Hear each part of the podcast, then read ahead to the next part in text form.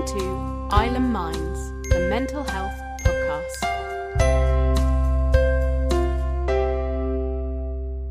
Please note, these episodes deal with topics that some listeners may find distressing. For suggested contacts, please see the show notes on our Facebook page after this episode. Hello, Tia. Hello, Hannah. That's how we say hello now. Um, I just want all of our listeners to know that what you hear when this actually comes out is not what we record. And if we were to show you how many times we had to say hello to get it right in the first place, we could do a whole episode on that. Just all the various different greetings that me and Tia try to get through without laughing. it's true. um, Even the one we're apparently going with is just going to be laughter because we eventually realised that's our only option. Rolling with it this time. Every, we always like go back and re-record it and take out the laughter, but I'm rolling with it this time. It's one of our last episodes of series one, so No. let's be authentic. Yeah. I think we should hmm. acknowledge that we're people too. Like maybe not functioning people, but We're just not good at hellos or goodbyes. but no, So, it's lovely. be- Oh, I'm sorry. Oh, sorry, sorry, I was moving on. it's lovely to be chatting to you on the podcast again.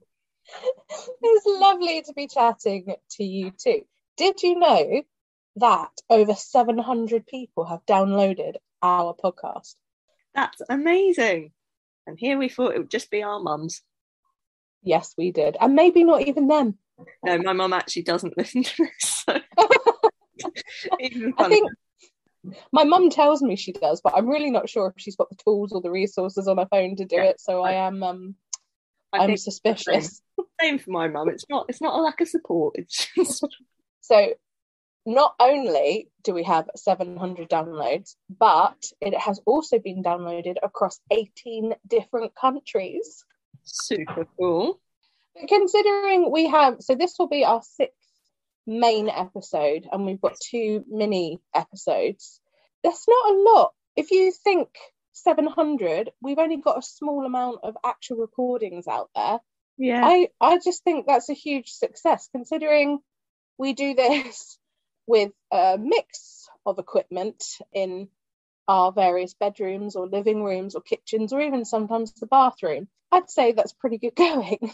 yeah. I just hope, regardless of like numbers, people are finding it helpful and yes.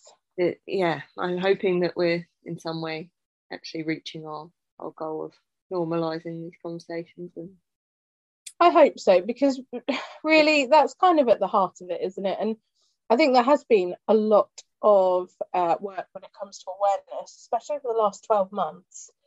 But I still think, regardless of people being aware of mental health, I don't think attitudes have necessarily changed to the extent that there is a, a shift in how mental health is viewed. I think it's still very much a problem. Yeah. So I don't think I've mentioned this in the podcast. I no longer work with the donkeys at the castle, which is very sad for both of us. It is. But I am doing a great role with the NHS. I'm a mental health peer support worker, which basically means I'm using my lived experience to help others, which is awesome. But the reason I'm mentioning it is because I I've definitely seen, even though I've seen a lot of good, I still see that attitudes need to change. I just want to say, I think your job, what you do, is amazing, and I think it's a wonderful uh, initiative using people with lived experience as well, because I think there's a certain empathy and a certain understanding you can have that perhaps those that understand it from a theoretical point of view might not ever be able to grasp in the same way. Yeah, thanks, Hannah. But no, But I'm super proud. know that every single day my heart is with you and the donkeys. I know. I wish you were still there. But no, you you are doing remarkably in that role as well, and have made massive changes you wanted to see happen. So Very cool. I, love my, I do love my job very much, and I love my team. I just wish you were still part of it. That's all. I know. So we said right at the beginning it would be great if we could do episodes on our own mental health at some point and interview each other for it. So it's been a long time coming. And now, obviously, since you've become pregnant, your mental health journey has become an entirely new journey. Yes. And quite the journey it's been for you. So I think it's, yeah, really important to discuss. I hope so. I hope people haven't gone, oh, it's an episode about Hannah and turned it off. I mean, don't be silly. Okay, sorry, Tia. Yeah, you should be sorry for having feelings. I think you're fine. That's not what we stand for here at Isle of. It's absolutely true, and I'm sorry I invalidated myself. Oh, I meant we don't stand for feelings. Oh, I see. Yeah, no, no feelings. You're sad. Stop it. that is not not our message here, guys. Just and speaking of our, our message, I, I really want to celebrate and make fun of myself for this. Um, I was a guest on a podcast the other night. Um, Hannah knows this already. So it's a horror movie podcast called Creative Psychopaths, and I'm plugging it now because it's brilliant. Oh, yeah, you'll, pl- plug- you'll plug that one. yeah, yeah. So this gets even funnier. You'll realise why, listeners, in a minute. But it is a great podcast if you love horror movies. Go and listen. Creative Psychopaths. Anyway, this is so funny because at the end of that podcast, the host asked me if I would like to plug anything, and first I said no, and then he said, "Don't you have a podcast?" And I was like, "Oh yeah." Spoke about it, and then said, "So listen or don't." that was my sales pitch. This is why Hannah's in charge of promoting us. And this is why Tia worked on donkeys and not as a membership salesperson. yeah, I would say I'd be wasted in sales. I found it cute because do you know what? If you don't want to listen, don't. Yeah, I mean, That's not fine. now. Please listen now because we're like you've got this far and we haven't even got to the yet. Yeah, you've stuck with us this far. listen or don't. Or don't. Trigger warning: We are talking about OCD, anxiety, pregnancy, and death in childbirth. So Oh, welcome, welcome, Hannah. It's very nice to meet you. Oh, thank you. It's lovely to be here. we're of course talking about your own mental health journey. So can you tell me more about that? I can. So, my mental health journey started at quite a young age, although at that time I didn't know I was on a journey of any kind. I knew I knew from quite a young age something was a bit different about me than maybe my peers. And I think a lot of people just put that down to me being an eccentric person, a bit dramatic, you know, bog standard only child personality traits. But my earliest memories of things being slightly different would be sort of if, if we went to the park or the beach, I would be very conscious of time. I would be very conscious of health and safety. And if it was getting towards five o'clock, I would start getting quite, I'd want to go home because dinner time was at this time and dad would be home at this time. And if we didn't, something bad would happen. So I remember that most children don't want to leave the park or the beach, they get upset. Yeah. Whereas I, you know, from about, I don't know, three o'clock onwards, I would be going and asking my mum every 10 minutes, what's the time? What's the time? What's the time? Whereas I guess most children would be hiding behind the roundabout or the swings so that they didn't have to go back. Yeah. Um, and that seems quite trivial. no, but when you look at when you look at kind of how my brain was working at the time, yeah. those were obvious signs that something was a bit different. Mhm. So that that's kind of my very first memory is not not seeming to enjoy being out like my friends would be. I i noticed that i i was worrying about things that other children weren't and i was very conscious of that even at a young age. And we're you know we're talking sort of pre double figures so we are talking being conscious quite young. Yeah. but then as I got older, I sort of hit my teens, these things became more apparent. It would appear like I was worrying about things to a, an irrational extent, which often got construed at school as Hannah was being a drama queen or Hannah was overreacting. But actually, it was because my brain was processing things differently. And it was my early teens when the real signs of someone with OCD were sort of showing themselves. So I would have very intrusive thoughts. I would have these very vivid, very unwanted thoughts that would come into my head. And when these thoughts came into my head, whatever I was doing at the time, so it could be opening a bottle of Coke, walking through a doorway, turning a computer on, if I had a really bad intrusive thought, I would have to repeat that action until I could neutralize the thought. Yeah. And obviously, as a teenager that didn't understand what was going on, that's a really scary thing. And obviously, everyone has irrational thoughts, but my my brain and the way in which OCD affects people is that it gives it gives you it makes you feel like your thoughts have power. Yeah. So, for instance, as an example, I don't know if you remember when we were children, there was a tsunami in Sri Lanka on yeah, Boxing Day. I do remember. So, I obviously remember seeing images of that on the news, and then I thought that was my fault because previous to that, I had, for some reason, been in the living room when a film called Deep Impact was on, um, in which there is a tsunami. Yeah. and um, and after watching that film, that was what my intrusive thoughts were all centered on. It was tsunamis and things like that. So when that happened, I my brain instantly said that was your fault because you didn't I didn't do a ritual properly. I didn't repeat something enough times.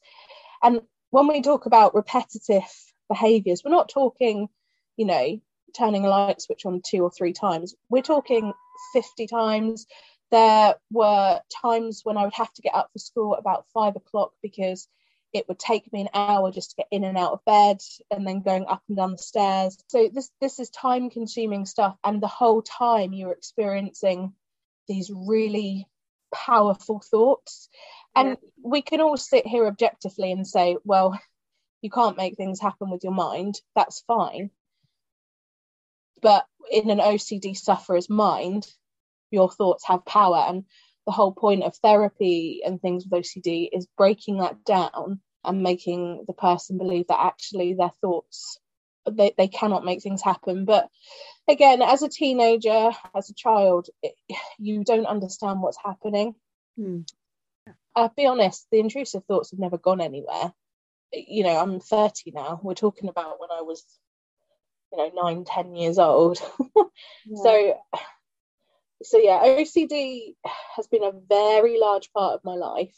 I mean, mine is all always to do with natural disasters or seeing people that I care about being hurt, and not, yeah. and in some quite dire ways. You know, with there are certain films I can't watch because they would add visuals to the thoughts that I have. Yeah. So I can't watch films like Saw or Hostel or, or films of that nature because they will stay with me and then they will be visuals yeah. that fuel my intrusive thoughts. And there are some series and some films that my partner actually has to watch before me so that we can eliminate the risk of there being what we call like unhannah friendly like scenes things that are going to make me like trigger off uh, quite a bad episode. Yeah. so yeah so you, little things like that like not being able to just sit down and watch something is again trivial but you'll be surprised how many of those little trivial things build up and actually take up a lot it takes up a lot of energy takes yeah. up a lot of time. I think you're doing yourself a disservice by saying it's trivial because it's impacting on your daily life. Like uh, the, these are things that people who are mentally well just wouldn't have to consider. Mm, that's very true. And to have lived with it for so long as well, and to you know have to navigate your days around your mental ill health is is yeah, it's incredibly draining. And I think there's there's a point there, isn't there, that actually people that do have mental ill health, there's lots of considerations you have to make at the start of a day that other people just wouldn't. Yeah. You know, there's there's social occasions you might not go to, or you might change your plans because of things you're thinking about that in a rational person's mind just wouldn't wouldn't even enter their sort of consciousness. Yeah, so much to consider. Yeah. Um, and I remember being at the cinema. I can't remember what film. This is how much it affected me. I cannot remember what film we were at, but there was a trailer for the day after tomorrow, Yeah, and that was it. My evening was ruined because those images yeah, just going through my head, but happening to, you know, people I know and people I care about.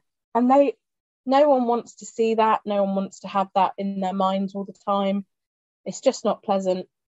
yeah, So yeah, as you well know, Tia, the cinema isn't my favourite place, and that's that's really the core reason yeah, because Yeah. I'm scared of what I'm going to see.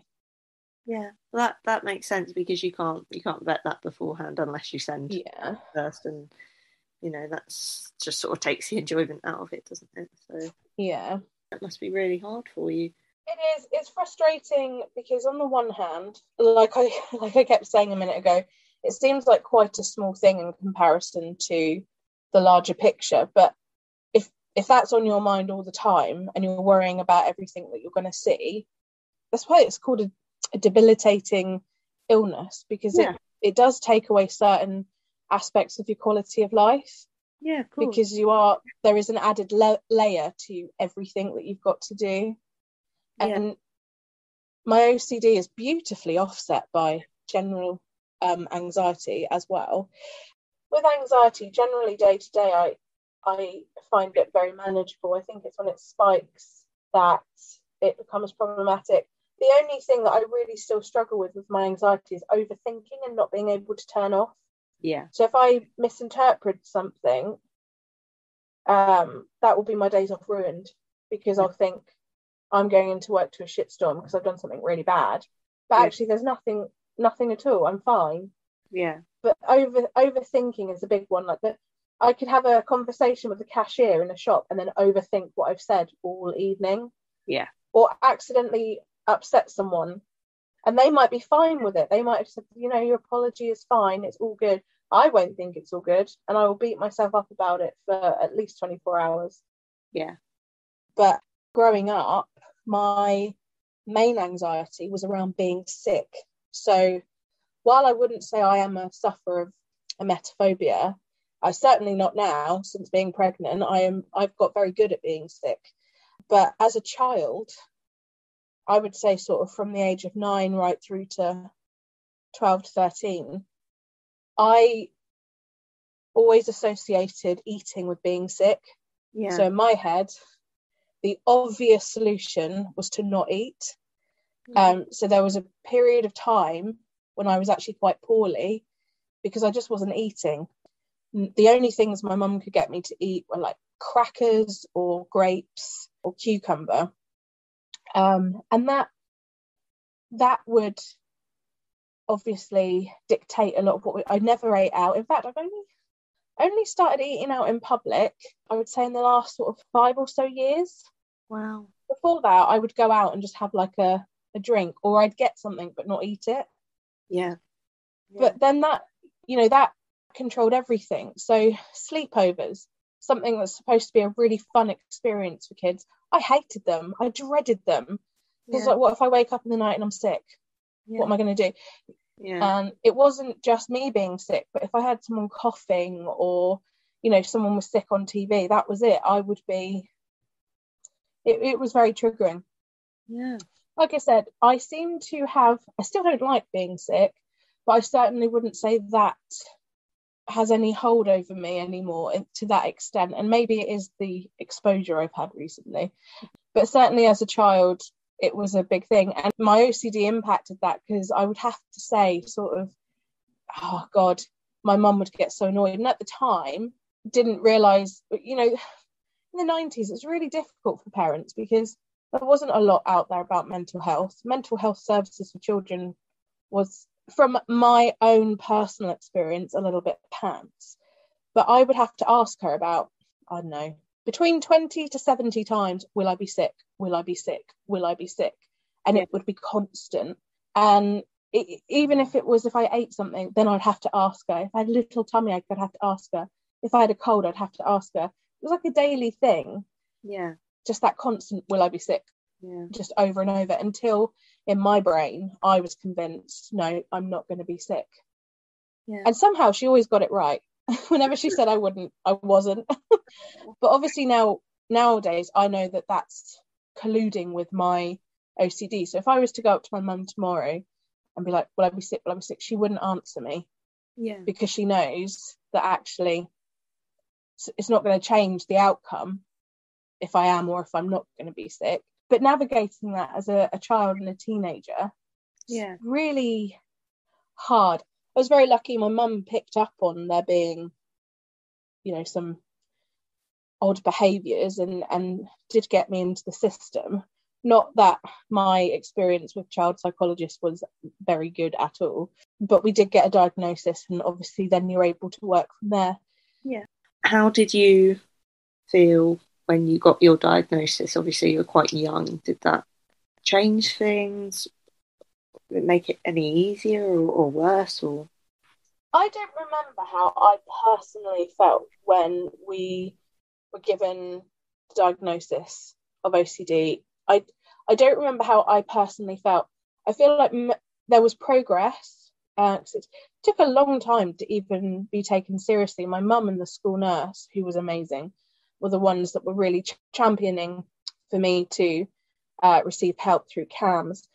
Or I do remember the reaction of some of the friends I decided to tell, yeah, and that was very much, oh well, OCD's the in thing. And I remember that being for quite a while. And if you look back at news articles about OCD in sort of the 90s and early noughties, they ma- make light of it as like a cleaning disorder quite quite Yeah. often. yeah, I don't remember how I felt. I just remember the general reaction. yeah. So sad to um, hear that you felt comfortable enough with your friends to do that, and that was the reaction you got.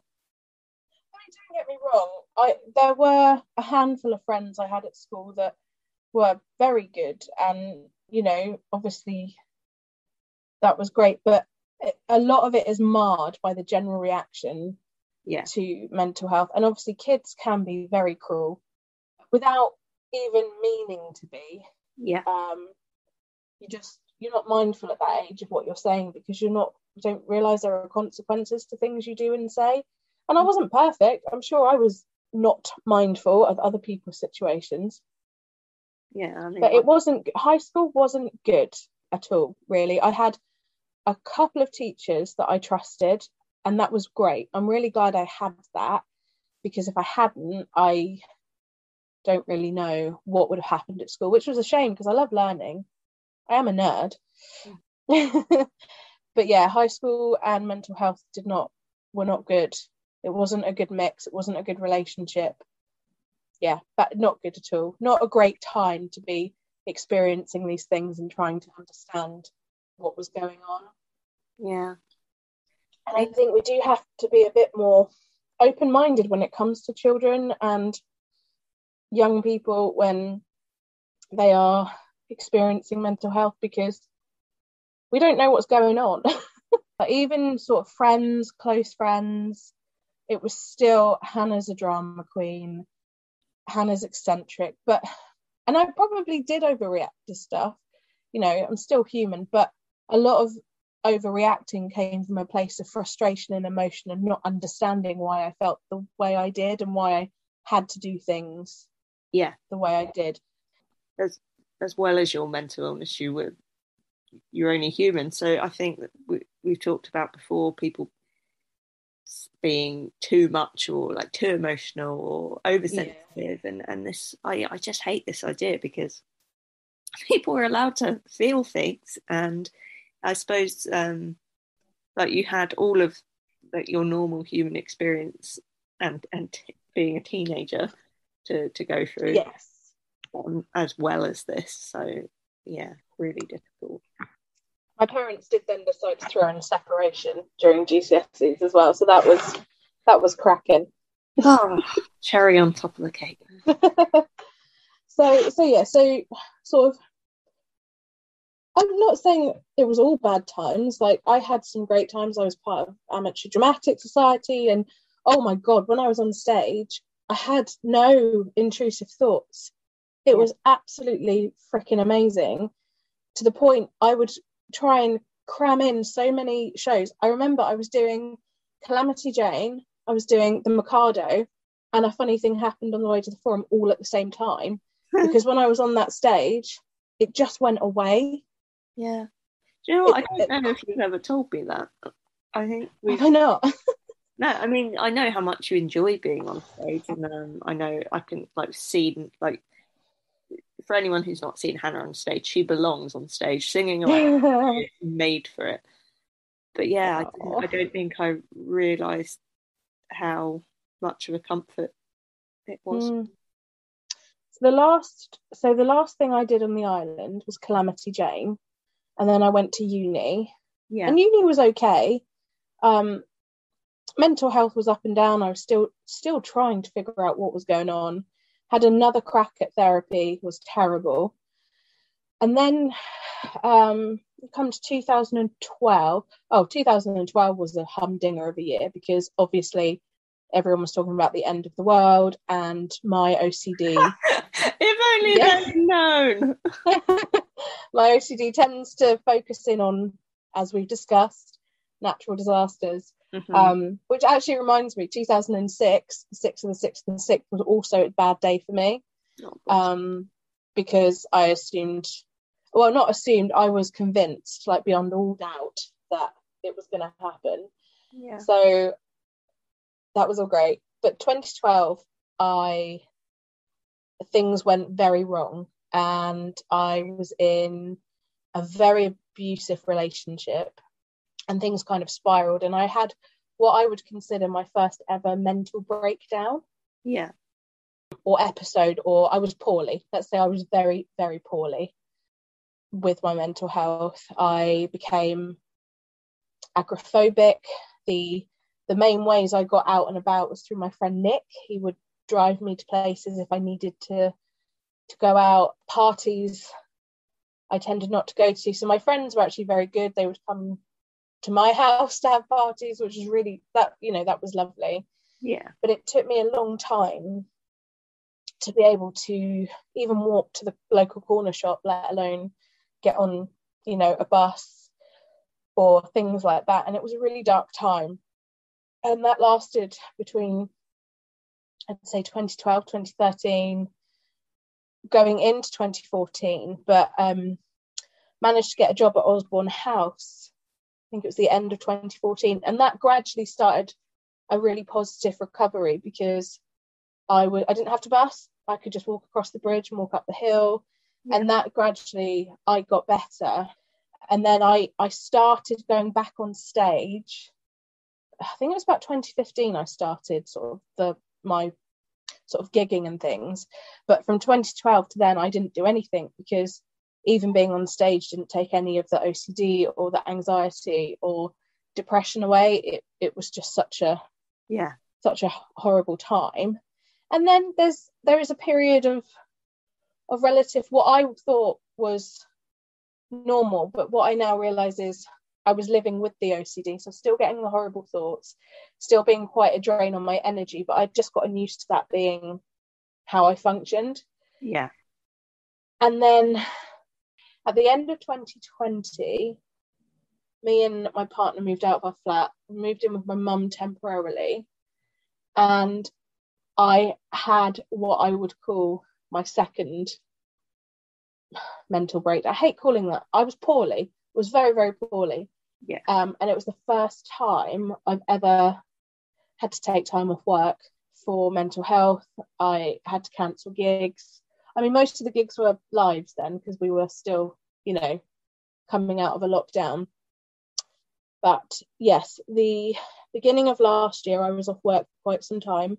I have to say, and this won't be everyone's experience, I was very well supported in my workplace. I will say that now.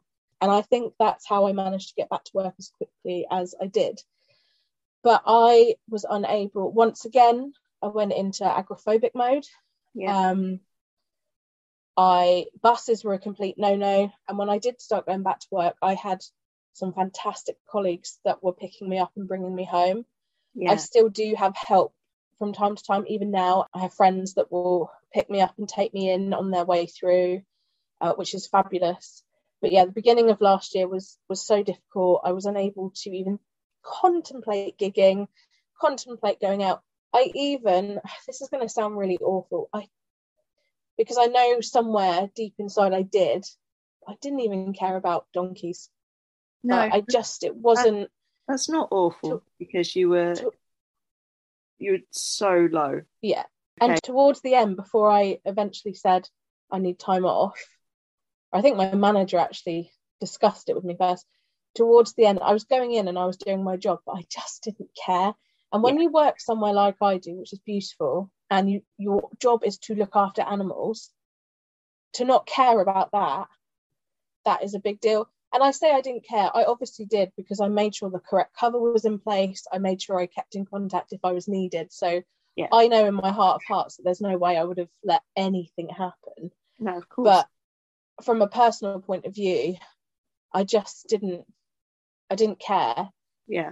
And that was dark. And so last year, considering I've lived with, you know, these things for some time, last year was the first time I went on medication for my mental health and I didn't I didn't feel guilty about it. I didn't feel embarrassed. All of the things that had stopped me from accessing medication previously, Yeah. I didn't care. I wanted to get better. Yeah. So know what I think is really just sort of standing out to me, and I I remember when you were going through it at the end of 2020, you expressed to me that you just felt like you'd gone backwards, yes. and it was so frustrating for you. And I say this to people all the time because mental health recovery is an ongoing journey, and it's full of ups and downs. And if you hit a down, it doesn't mean it's going backwards. It's just part of the journey. And I think Mm. like whether you'd been able to make progress or not like this was this didn't mean you were going backwards but i think the fact that you this time you were able to to have medication that Yeah. shows how how much progress you've actually made even though at the time it didn't feel like it Yeah. And I have to say the so the drug I was put on was sertraline, yeah which I, know a lot of people that have experienced anxiety, OCD, or depression will be very familiar with. It's I think it's one of the first ones they try. yeah Um, it, it was working and it did help.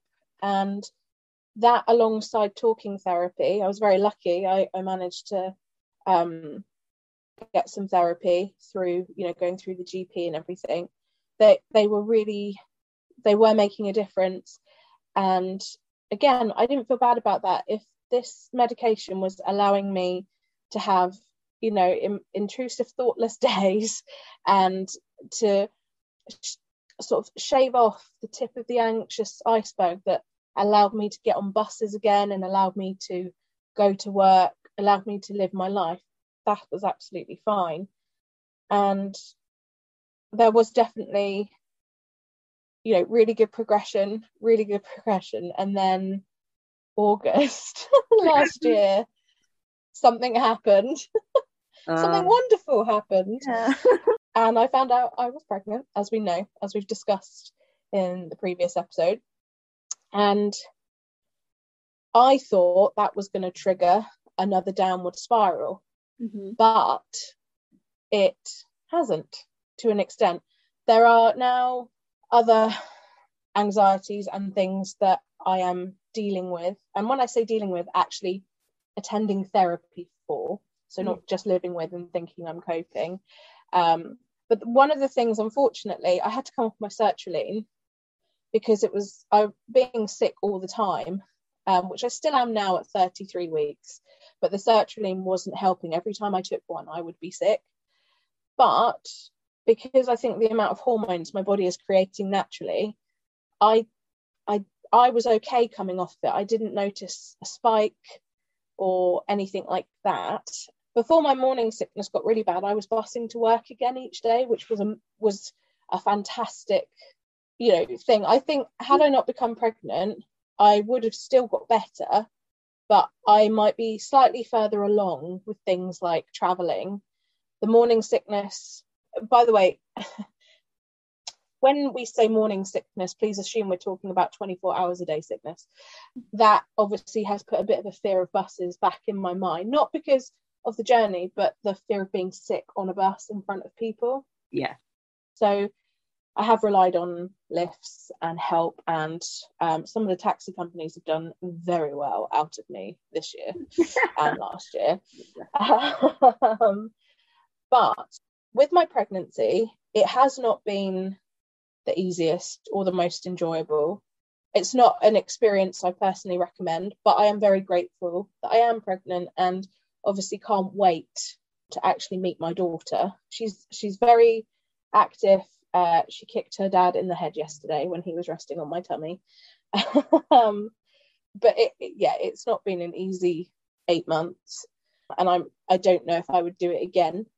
Yeah, you never know. I'm probably going to have the have my baby in my arms and be like, let's do it again. but one of the things with my OCD, so for years and years and years, I wasn't going to have children. I made my mind up quite young, not going to have children because one of the things that my OCD attached itself to when I was quite young was dying in childbirth. And I know that I'm told every day oh, every mother has that when she goes to have a first baby. And I, I understand that I'm not special in that regard. It is a fear that everyone has. But my OCD, I must have been about 12, watched a film. I think it was the Disney version of Oliver Twist, which stars Elijah Wood as the Artful Dodger. You know what? I, I know Elijah Wood's your favourite, but he was in Deep Impact as well. So I feel maybe. Do you know what? I, the problem is Elijah Wood. yeah, that's the pattern I've seen. Elijah, if you're listening to this, could you please leave me and my mental health alone? She doesn't mean it, Elijah. She loves you more than anything. I do love you. I don't mean it. I'm so sorry. But you were in some films that caused me some trauma. Um, but at the beginning of this version of Oliver Twist, yes, um, the mother gives birth to Oliver and then she dies. Mm-hmm. And that stuck with me. And I was like, I'm never doing that because I will die. And I'm not just scared of dying in childbirth. I am convinced I am going to, like beyond any doubt. To the point for the first four to six months of this pregnancy, I refused to engage in anything afterwards, sort of after the birth, because what was the point? I wouldn't be here. So it was things like, well, we need to start shopping. I don't want to. What's the point? Like, I'm not going to see her in this baby suit. I'm not going to be able to bath her in that bath. I'm not going to see her in in that. So I didn't even want to engage with the fact that I would be having a child. The only thing I could really engage with was what was happening at the time, which I'm not ashamed of at all. This this is a very deep rooted intrusive thought that I have lived with for my whole life. So the fact that I am now pregnant is very scary yeah. because I have lived in the complete and absolute knowledge that I will die.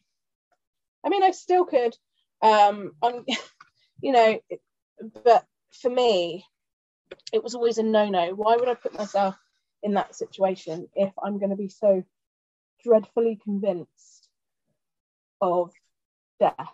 So, for the first few months of the pregnancy, my OCD was very bad because I was visualizing me dying in childbirth. Mm-hmm. Another reason why I wouldn't engage with anything post birth, because if I start thinking about when I had the baby, I I would increase the risk of me dying, which when you say it out loud sounds ridiculous, but that is the power that OCD has, and it's it's the power it makes you believe your thoughts have. Yeah. So I have been in therapy. Well, I was in that, fortunately, you could say this was all very timed very well because I've been having CBT anyway for the OCD. And now we've been able to start working on this fear of dying Yeah. in childbirth and unraveling it and learning that my thoughts can't make things happen. Things happen because they happen, not because of my thought process. hmm So we and we have made really good progress. I'm still convinced, but I no longer lay awake at night crying about it or seeing it all the time. Yeah. Um, and I am now engaged with the fact we're going to have a baby. I mean, we we built our Moses basket yesterday, and I fell asleep with my hand on it. Like it's it's next to our bed, and I fell asleep holding it. yeah. Um, and you know we, I've started nesting, um, and we we talk about what we're going to do when she's here. We, you know, we call her by name. Um, we've now got things in our bedroom. Everyone keeps asking, "How's the nursery?" And I'm like, "It's not a nursery. I've got a bloody shelf in my bedroom. Leave me alone." but yeah, so now I'm able to engage properly. Now I'm very excited yeah. but for a very long time I just wasn't excited, which is sad because this is an amazing time. I'm very grateful that I can do it. And you also have a lot of guilt that follows you with that because there are amazing women, amazing men out there, amazing families, amazing people that desperately want children, but for whatever unfortunate reason can't. So when I used to hear myself talk about how much I hated this, how much I didn't want this, I would then feel really guilty because uh, how dare I? How dare I be given this gift that others have been denied and, and really want? And it's not that I don't want my daughter, my God, I do, but I've just, I have nothing good to say about the process from a physical and mental point of view. Although, that being said, I have been told that I've done quite well and I, I expected worse in terms of my holding it together, I guess. But yeah, it's not been easy. And I have found a lot of judgment in when you say things, you often hear that, oh yeah, all women feel like that, all women do that. Well, all women might, but this is still how I feel. yeah. And the OCD and the anxiety doesn't make it any easier. That deep rooted and instilled intrusive thought of dying doesn't make it any easier. We've done without the sickness, that would have been great. Yeah. It kind of like that thing we spoke we spoke about it in an early episode, I think. You know, it, it's another way where people unint- like they have good intentions, but they dismiss what you're feeling. So saying, "Oh well, everyone does," is like I know they're trying to normalize it and help you feel like it's not an isolated thought, but yeah. it's still your personal experience and sometimes all you need is someone to say that shit i'm sorry sorry you feel that way You know, now that I'm here, you know, we're, we're at the end game now. I'm eight months pregnant. We're, we're getting all those late pregnancy signs. I mean, baby is getting ready. yeah and the closer I get to it, you know, I know it's coming and I know that actually it could be any day. I am still scared, but it's it's manageable now. At the beginning of this pregnancy, it was not manageable. I will say I was very surprised because um, you know, no offense to the hardworking people in the mental health services. Um, you do hear a lot of horror stories about the mental health services at the moment. We know there's a lack of funding and things, but it's a very scary thing to go into when all you hear a lot is quite negative things. So I've come into this a bit worried, but I cannot fault the support I've had from a mental health point of view. Like I said, I have my my counsellor that I had anyway before I found out I was pregnant. I have a wonderful mental health midwife, and um, in November last year, St Mary's also got its like first perinatal psychologist in place. So they are really investing in perinatal mental health, which is amazing because I remember we did an episode with a guest who was talking about having you know, quite a poor experience with the perinatal health services. And I have been in the fortunate position that I have actually received amazing care. And I'm very grateful for that. And it's been really good to see progress in investment in that area.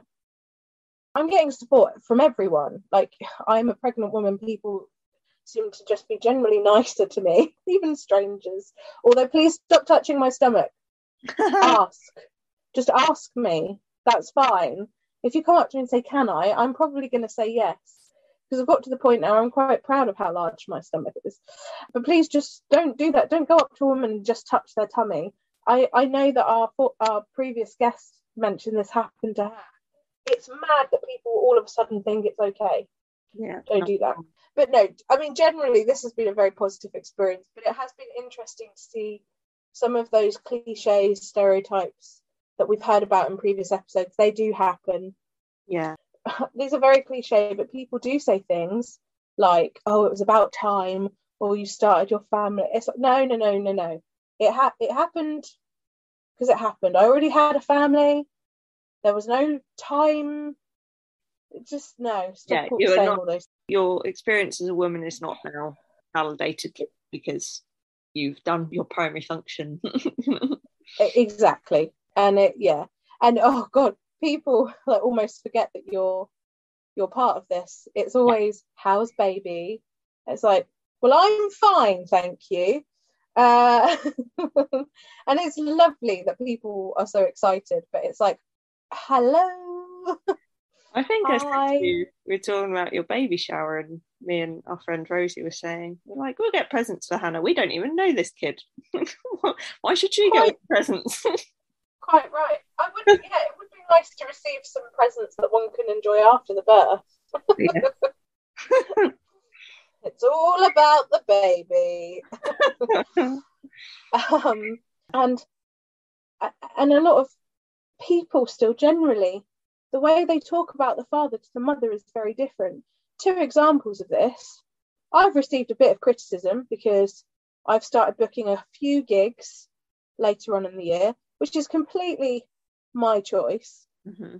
And someone asked me who would be looking after the baby when I was doing these gigs, and I, and in particular for the Jubilee week.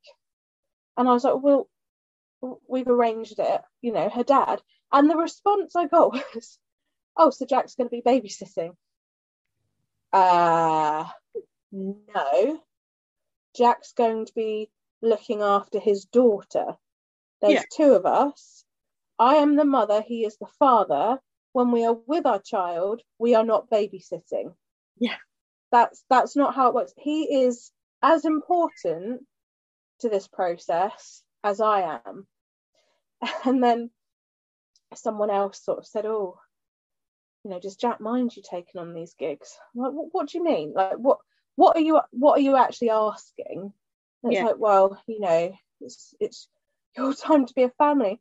The small, and I will stress, small amount of gigs I had taken on, by that time, Jack will actually be back at work full time. So he will have his routine back. He will actually have quite a normal you know, part of his life back. Yeah. And no one seems to ask the question, oh, how does Hannah feel about you being back at work part time and, you know, her being the one yeah at home.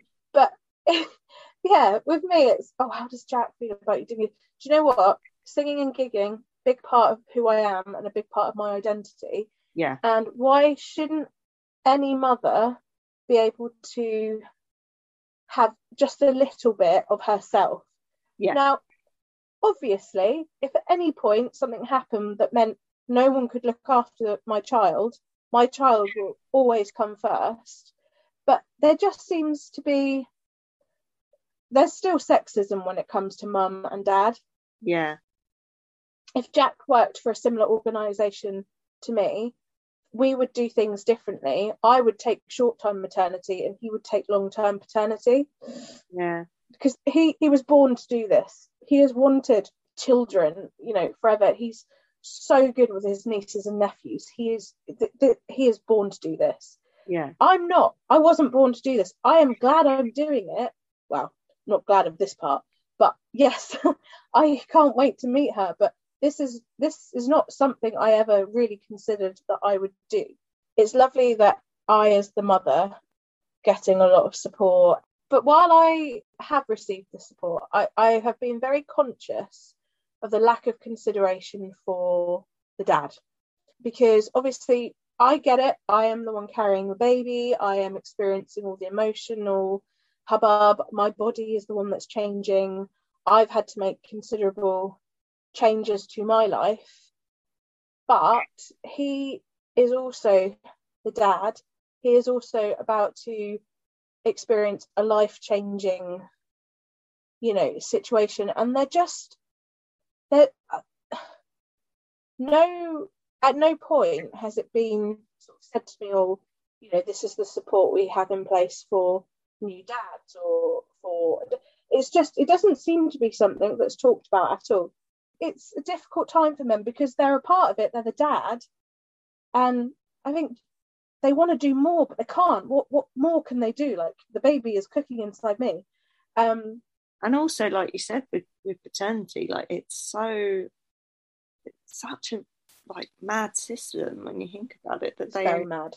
have two weeks and and to like to, Yep. that that and it's in of itself like is just must be so hard on both sets of parents but also like you said then not having that mental health support earlier to sort so you Yeah. know, not preparing the dad for this life changing event where like you said you're carrying the baby and i'm not trying to say like one experience is harder than the other but i like hormonally you're you know your body's preparing you for this whereas yes. Yeah. like, the the men just like uh, you know you always hear them say it's not until they see the baby that it sort of hits them Yeah, and unfor- unfortunately, they are as much as I think men want to help as much as they can. There will always be a feeling of being on the sidelines because there is only so much you can do at this point. yeah yeah and that Um, would be really hard so to not have Yeah, specific support for them. It's yeah it doesn't seem right. Just like to take a moment to say this also applies to specific support for the other parent regardless of gender or how they identify. Yeah, absolutely. we're talking in terms of men and women here because of your own experience. Yeah, and it yeah, there I I have just found in my experience there is a disregard for how Jack is is doing or feeling, and the way we talk about fathers, just the terminology is is so wrong.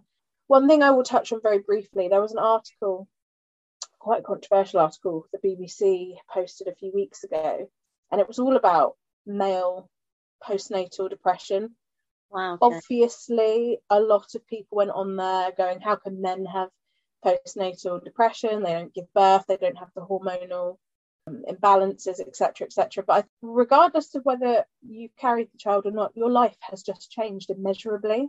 Yeah. And it we need to normalize this idea that men can feel these things too. They Yeah. they may be triggered by different things. So yeah i think there need does need to be more of a conversation around how the other parent in my case the father is supported from a, a mental health point of view because this isn't just happening to one person. While it is you know one person's journey with with the growing of the baby and going through all the body changes and thinking oh god what's that pain? Oh god what's that? What's what's happening now? Oh my god.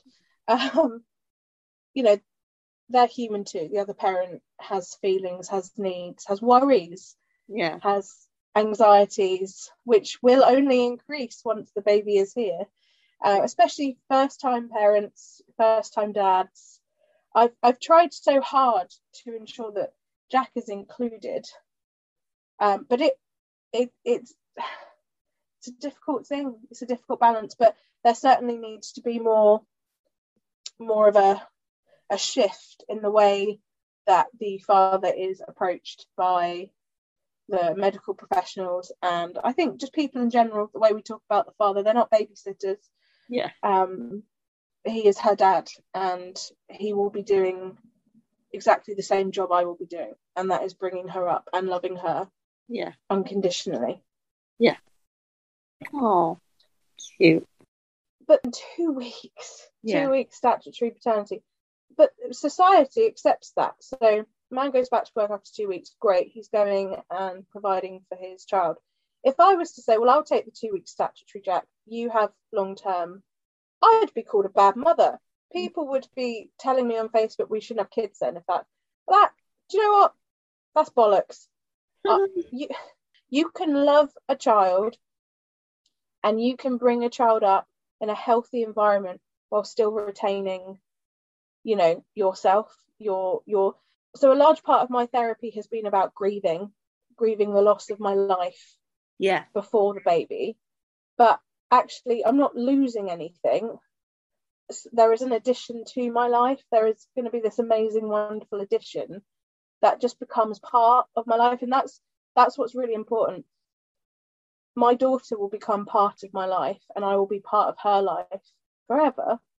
My daughter will always come first now. Now that she is almost with us she will always be my first priority above all else but i am also not prepared to give up my identity as me Yeah. I will still have the parts of me that make me Hannah and not just mum. Yeah. And that some people might hear that and think, ooh, but I am I am unmoved in this. Yeah. Well, no, you're absolutely right. It's so important. People are super judgmental about the fact I want to cut my maternity short and go back to work slightly earlier than Mm. I can. And a lot of people have said things like, oh, back in my day, you know, I got a month or I got a few weeks. And that makes me really sad. But it doesn't mean I have to take the entire time of maternity that is offered to me. What is great is that I have the choice Yeah. that women, I mean, not all women, there are still some organisations that really don't have their maternity uh, support down and a lot needs to change. I, in the same way that my mental health was dealt with very well at work last year, my maternity has been dealt with superbly by my manager. I cannot fault.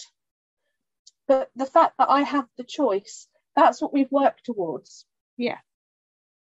I just want to say, from everything you've told me, but um, while we're talking about the pregnancy, you, have done incredibly well, and I'm so proud of you.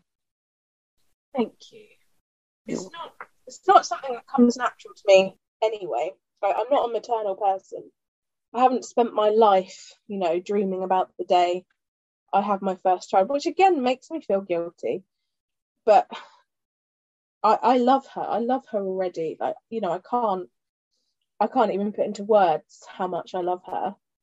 But yeah, it's it's not I mean, I guess if I don't die in labour, it's going to be the biggest fuck you to my OCD because it will finally show me that, yeah, do you know what? My thoughts can't do anything. Although, actually, I will just put point out if I do die, please don't think it was my thoughts that did that. Something else would have happened. I don't want people to start thinking, oh my God, her thoughts did that. We all need to start thinking. Please, please don't. That's not my point.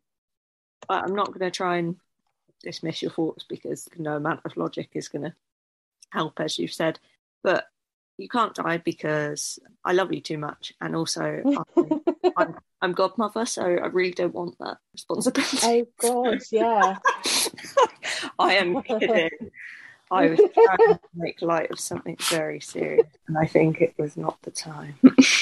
It's fine. I have made many a joke about this Yeah. situation. I felt I, you know, that's why I like you felt like you're in joke zone. So, I, I was in joke zone. okay, welcome to joke zone. I mean, these are very difficult things to live with, but there are times of lightheartedness. There is a time and a place for that in your life, and there you still have a sense of humor about these things. But it's being mindful of when the time is right and knowing your audience Yes, and things like that. It's just about being mindful because you know, I mean, we know when we talk together, we're in a safe space. We do make jokes or, or we make light of the situations we find ourselves in.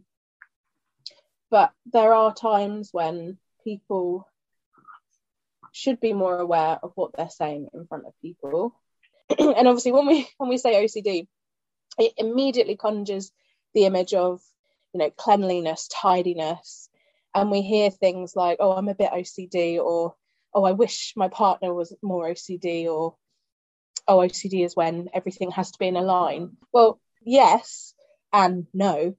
OCD isn't just about tidiness or cleanliness or fear of germs. It's it's intrusive thoughts, and to be honest, yes, the the hygiene cleanliness side of it does make up quite a large proportion of the percentage of what OCD sufferers experience, but there are so many others. While OCD is, you know, cleanliness makes up part of it, there are other things that people will experience. I mean, I'm not tidy. I work around donkey poo all day. Like hygiene isn't it's not something that bothers me. Yeah. But I I get this all the time. It happened with my nail technician. my nail technician. I get my nails done about once in a blue bloody moon. She was doing my nails and she was like, "Oh, I'm a little bit OCD," and I sort of sat there and was like, because she meant no harm by it. She meant absolutely no harm at all. It is a natural thing for people to say when they're talking about they like things to be neat or tidy, but the, the other half of my brain was like, oh, yeah, but you're not, are you? Because that's not what OCD is. It's not about, you know, being like, oh, I just like, I like a tidy house. Yeah, it must. But yeah, be, it must be so frustrating because it's it's very common for people to make comments about it. Bit like the weather being bipolar. That's Yeah. another common, yeah things. and and I don't uh, that one I do call out because I think that's quite damaging. Yeah, and I think that's the thing. These aren't just throwaway comments. You've got to understand that it has a wider context attached to it, and it can be incredibly damaging. So yeah, it's just just as we said, be mindful and consider other people's feelings. I think one of the things that frustrates me the most with OCD is that people do assume it's one thing and one thing only. Oh, you wash your hands. Well, yeah, a lot of people with OCD do have that. They do have to wash their hands a lot, and there is a, a there is contamination OCD, and it's just as debilitating as any other type of OCD. But the reasons they are debilitating isn't necessarily because they're washing their hands, it's what's going through your head at the time you're doing it. And I cannot stress this enough. From a rational person's point of view, you know, you know that you're not going to cause anything to happen with your thoughts.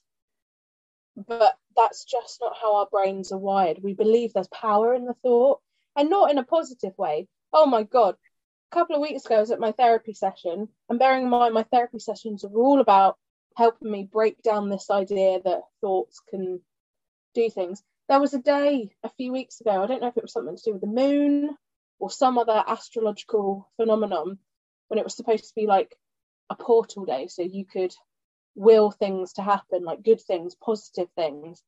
And I was sat there going, that's a really lovely thought, but I'm literally here trying to learn that I cannot do that with my mind. Yeah, so don't, I can- don't tell me I can do it for good stuff, but that it doesn't work. Yeah, Ah, don't get me wrong, I'm all for positive vibes, positive feelings. I'm not for toxic positivity. I have no time for that crap. You can have days when you make excuses for yourself. It's absolutely fine. Don't give me any of those oh, crap affirmations. those. That must have been so frustrating. it was I, I mean one of the exercises i found really useful and it seems so so small and so easy to do now one of the very first things my therapist told me to do when i was at work she said are there any landmarks you can see from from work and i said well i work at a very tall castle where i can see quite a few landmarks so i said i could see whitecroft or gatcombe manor however however it's being styled these days and she said right every day this week, I want you to look at um, Whitecroft and think about it falling down. And then next week, when you come to therapy, you tell me if it's still standing. And guess what? It was still standing because guess what? My thoughts can't make it fall down. and it was such a simple exercise, but it was like, oh God, yeah, I can't, I can't make things happen and I can't stop things from happening. Yeah.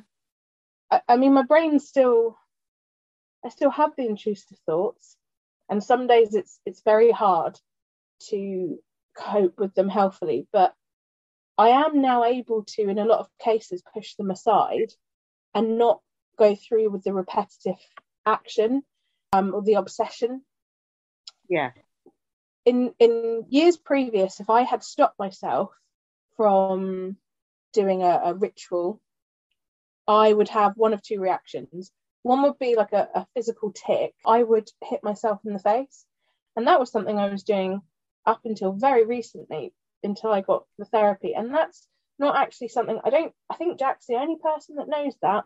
I'd literally punch myself in the face several times because the overwhelming fear, anger, and frustration that, oh, I've not done that, now that's going to happen. It, it's like an immediate panic. There's no naught to 60, it just happens like that. Yeah. But now I'm able to visualize those intrusive thoughts getting on a train and pissing off out of the station. Yeah. Which again seems like a really small exercise. No, those things are great. Does it does make a massive difference. Yeah. I have one with uh with my anxious thoughts get stuck in a loop. I like to mm. myself with a sword cutting the loop in half. Um, it just works for me. it, it is, but it is those little things, isn't it? That just they help your brain. I don't know. It doesn't rewire your brain, but it all gives you back some control and power. I guess. Exactly. Yeah. Exactly.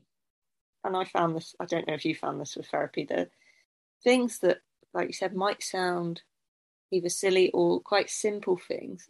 Sometimes someone saying the right thing to you can you know it's quite a simple thing they can say but because you're so you're so in the middle of it of your own mental illness you just can't you can't you wouldn't have got there yourself you just no. need someone else to say it to you or to do a, uh, an exercise that leads you to that and it's yeah it can be really great yeah I think one of my biggest pieces of advice if you if you have a friend or a family member that has come to you and said look I have OCD. The, the best thing you can really do is say, you know, just support, listen, and understand. Ask, you know, what you know, what what form does it take? You know, how how does it manifest?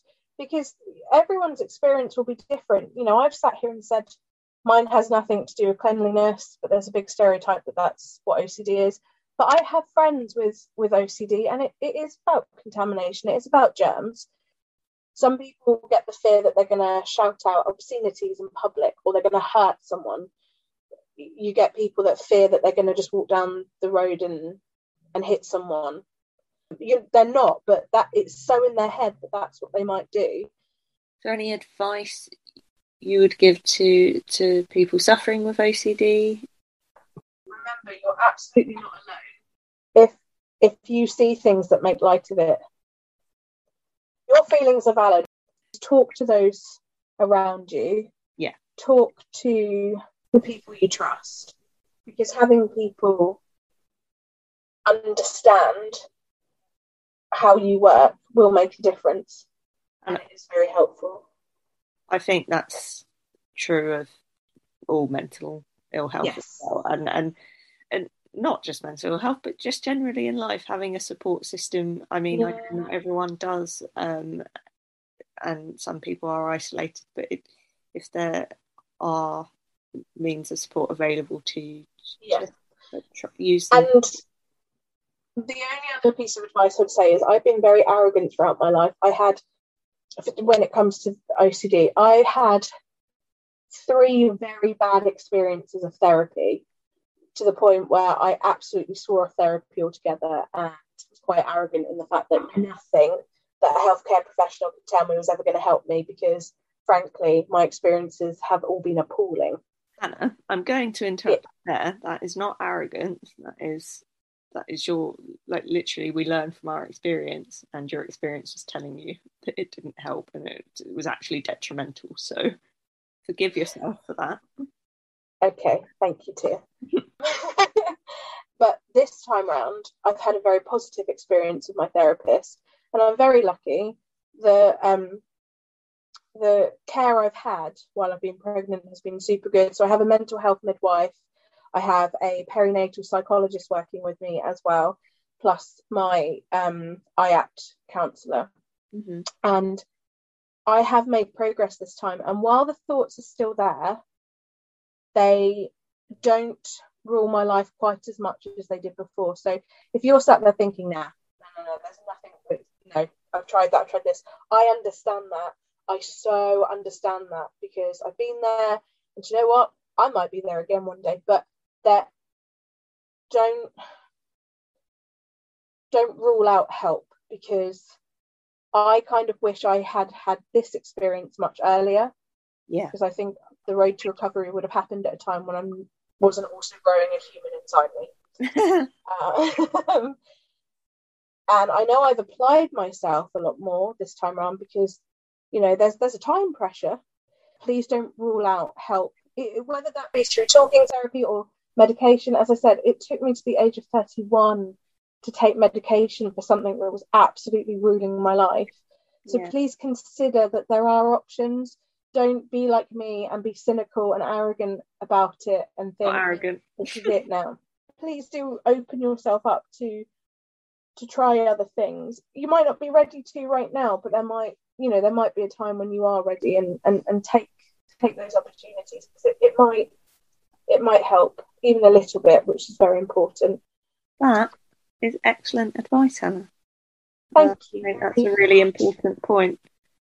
This is the second time this week I've quoted this, but I always think of that quote in the holiday when you know when we're saying to people we've we've been in your situation of not wanting to get help, and they're probably thinking how we did at the time when people said that to us, and thinking, yeah, right. It's that yeah. quote where I know people always say, I know how you feel, but I actually know how you feel. How you feel, yeah. I know, as as we've said before, everyone's experience is, is unique. There's no one size yes. fits all with mental health, but in general terms, we know how you feel. yes. Thank you so much for sharing your experience with me, Hannah. I know you've talked about some very personal things, and um, that can't have been easy. And thank you. Yeah, and it, it is difficult, and that's why I'm always so proud of the people that come onto our podcast because I, I feel quite comfortable talking to you because I know you, but to some of our guests, we've actually been strangers. Yeah. So really appreciate it. If anyone is triggered by anything from today or wants to learn more about any of the things we talked about, or if they need support, we'll put links with the episode mm-hmm. as usual, so you can find those there. If you have been affected by any of the topics covered in today's podcast, please see our show notes on our Facebook page for our suggested contacts. If you're interested in talking on our podcast, please get in touch through the Facebook page. We'd love to hear from you. Stay safe, you wonderful people.